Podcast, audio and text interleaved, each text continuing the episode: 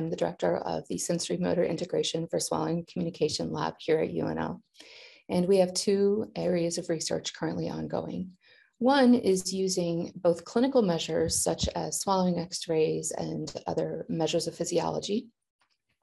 as well as neuroimaging tools that are more typically reserved for research, and combining them to understand how different sensory inputs, such as taste or even temperature,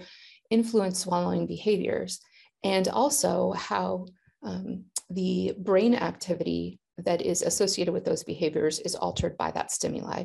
And then we also are using that uh, those same tools to assess how various strategies for rehabilitating swallowing after a stroke or other sort of injury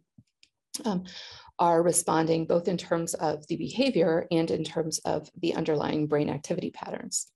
Our second area of research focuses on gender aspects of communication. We've partnered with other researchers here at UNL, as well as University of Nebraska Kearney and across the country,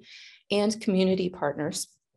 to look at both the communication aspects and the psychological or social emotional aspects of communication and gender identity, and how we can best provide services to help people's gender expression align with their identity in ways that are safe, efficient, and effective.